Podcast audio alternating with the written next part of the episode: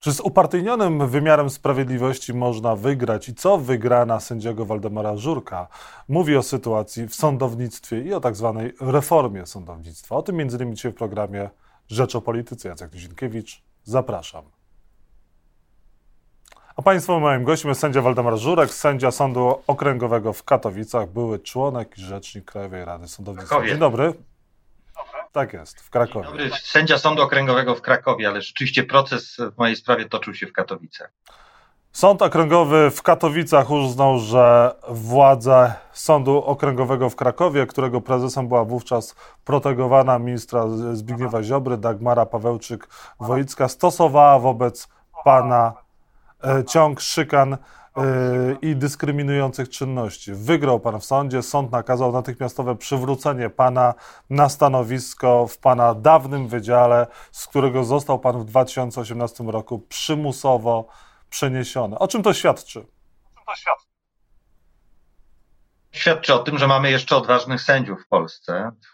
Mam wrażenie, że jest ich całkiem sporo, ale to też świadczy o tym, że część, grupa niewielka sędziów E, która skleiła swoje kariery z politykami dzisiaj rządzącymi, stosowała bezprawne metody po to, żeby szykanować tych, którzy stanęli w obronie praworządności.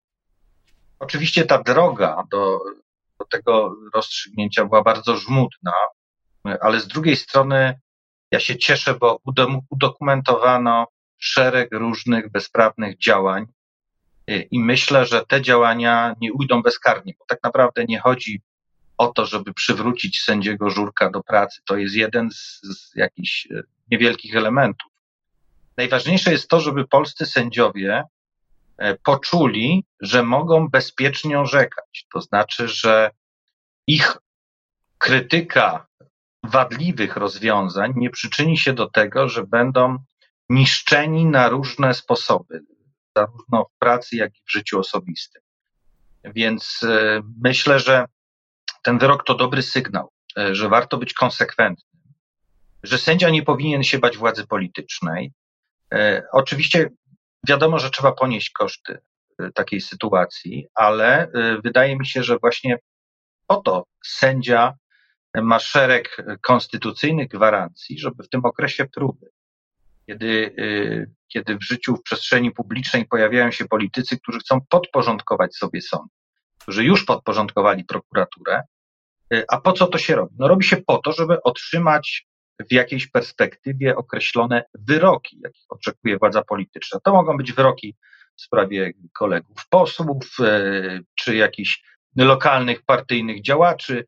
To może być także chęć uniknięcia samemu odpowiedzialności, y, bo wie, wiemy wszyscy dobrze, że jak buduje się władzę autorytarną, to zaczyna się najpierw od służb policji, E, prokuratury i wydaje się, że te instytucje zostały podporządkowane władzy politycznej, a później przechodzi się do likwidacji niezależnych sądów. Wydaje mi się, że ten proces mój pokazywał, że jednak mamy narzędzia, żeby się przeciwko temu bronić, e, no ale musimy być konsekwentni. Tu też mój apel do wszystkich sędziów w Polsce.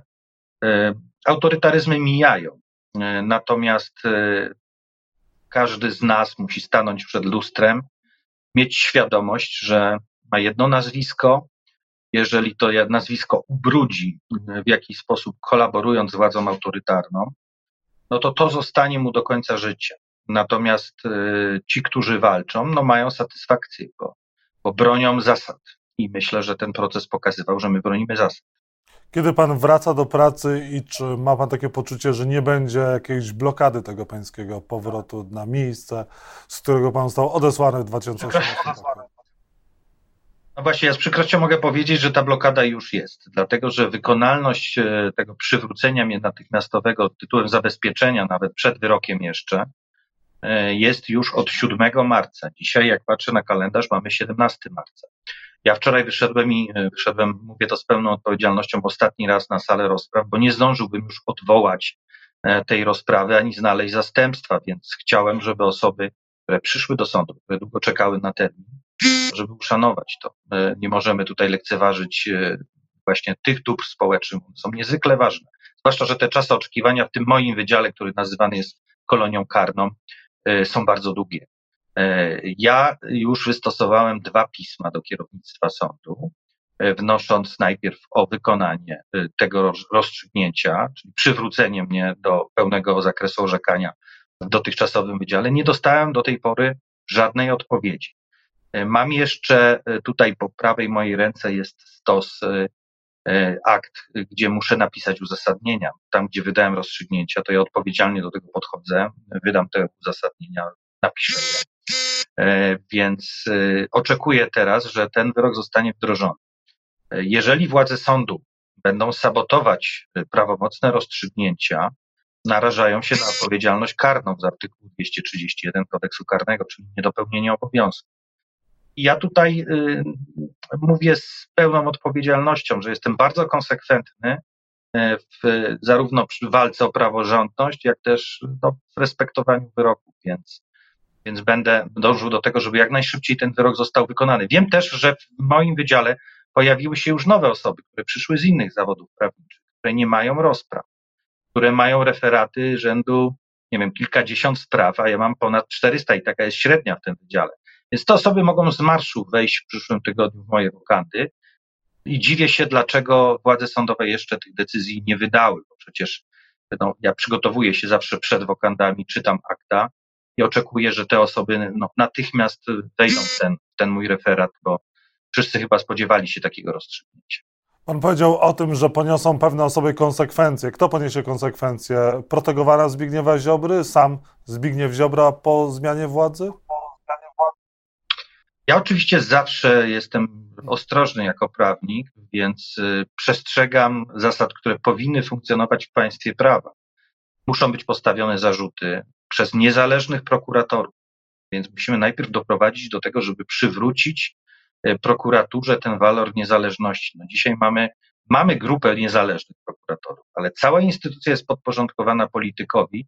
Widzimy pewien paraliż. No, ja dam przykład absurdalnej sprawy hejterów, gdzie prokurator w sprawie mojej umarza postępowanie, wcześniej oddalając wszystkie wnioski dowodowe od przesłuchania pana Piebiaka, Iwańca, Cichockiego, pana Szmyta, y, ujawnia się afera tak zwanej małej Emi. Y, ja dostaję przeprosiny od małej Emi, od Emilii Szmyt, od jej pełnomocnika procesowego. Prokurator umarza postępowanie uzasadnieniem nie wiem, kim jest mała Emi i umarzam postępowanie, bo nie wykryto sprawców. No to jest, proszę Państwa, łamanie prawa w najbardziej ordynarny sposób. Więc jeżeli przywrócimy działalność prokuratury e, i jeżeli uporządkujemy sądy, to znaczy te osoby, których nominacje są kwestionowane, one nie mogą orzekać, no zwłaszcza w Sądzie Najwyższym w ostatniej instancji, to ja nie mam wątpliwości co do tego, że będą prawdziwi, niezależni rzecznicy dyscyplinarni, tym sędziom, którzy na przykład wzięli udział w zamachu na konstytucję, czyli powołaniu neo-KRS, którzy udzielali swojego poparcia, ale także tym, którzy startowali, no będą musiały być postawione e, zarzuty, ale ja nie chcę tu wyrokować, bo, bo nie jestem prokuratorem.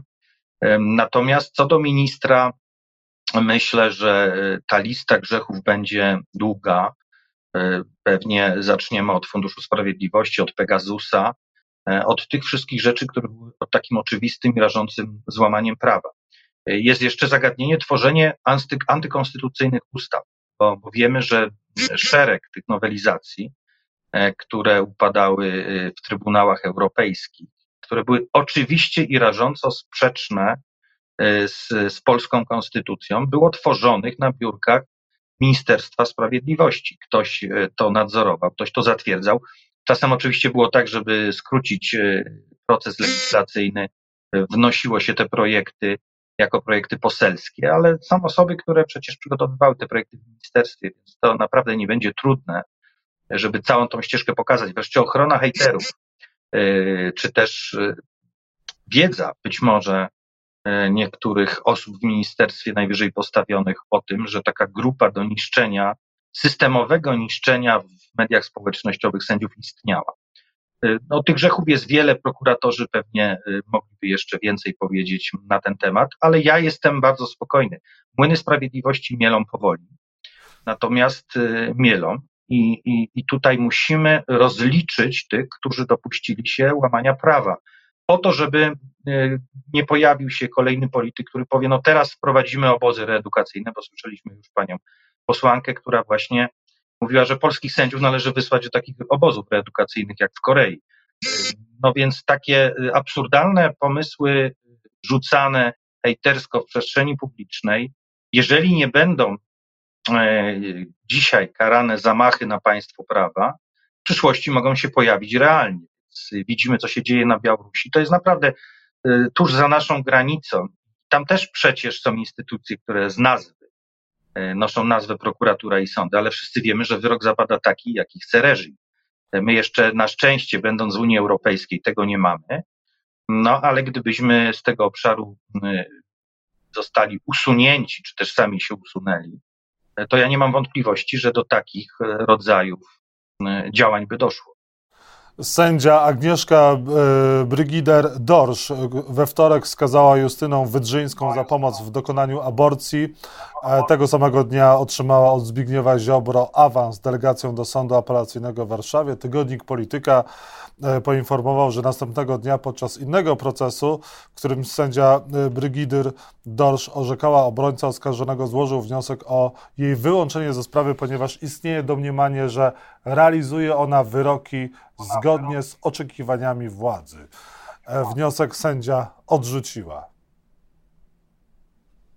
Właśnie my widzimy ostatnio takie postawy, że sędzia wydaje jakiś wyrok, który nie podoba się władzy. Co się dzieje? Szefowa neo-KRS-u, koleżanka ministra, wystosowuje pismo, które jest ordynarnym naciskiem w konkretnej sprawie na sędziego i, i ma wywołać efekt mrożący u pozostałych. Widzimy kolejną osobę, która, e, która wpisuje się swoim rozstrzygnięciem e, w to, co oczekuje władza i dostaje nagrodę. Pytanie, czy ta nagroda była przygotowana wcześniej. E, ta władza stosuje metodę kija i marchewki. Jednych nagradza, drugich kara, innych chce zastraszyć. Co jest najgorsze w tym systemie, który teraz mamy? Bo mamy taki system przejściowy pomiędzy e, demokracją a autorytaryzmem, pomiędzy państwem prawa a państwem bezprawia. To jest to, że my, prawnicy, ale także dziennikarze, obywatele, nie są w stanie już odczytać, czy sędzia rzeczywiście wydał wyrok bez nacisków politycznych. Y, te naciski mają też taki wewnętrzny element. Znaczy, jeżeli sędziego pozbawiamy gwarancji, jeżeli mamy rzeczników, którzy robią to, co oczekuje od nich minister, jeżeli nie mamy Krajowej Rady Sądownictwa, która broni sędziowskiej niezawisłości, to wtedy możemy się spodziewać wyroków, które będą się wydawać nam absurdalne. I zobaczymy, że ta władza polityczna zaraz nagradza E, tych, którzy odczytują z ich ust e, ich wolę, więc to jest sytuacja potwornie niebezpieczna. Myśmy przez tym przestrzegali wtedy, kiedy był zamach na państwo prawa, a dzisiaj widzimy to e, na naszych oczach. To się po prostu dzieje. Więc ja mam nadzieję, że tą praworządność przywrócimy. Dziękuję wszystkim sędziom i prokuratorom, którzy walczą o tą praworządność, którzy się nie poddają. Miejmy nadzieję, bo prawda i prawo musi zwyciężyć. Sędzia Waldemar Żurek był Państwa moim gościem. Porozmawiamy jeszcze niejednokrotnie. Bardzo dziękuję za rozmowę i dobrego dnia. Dziękuję bardzo. Pozdrawiam serdecznie.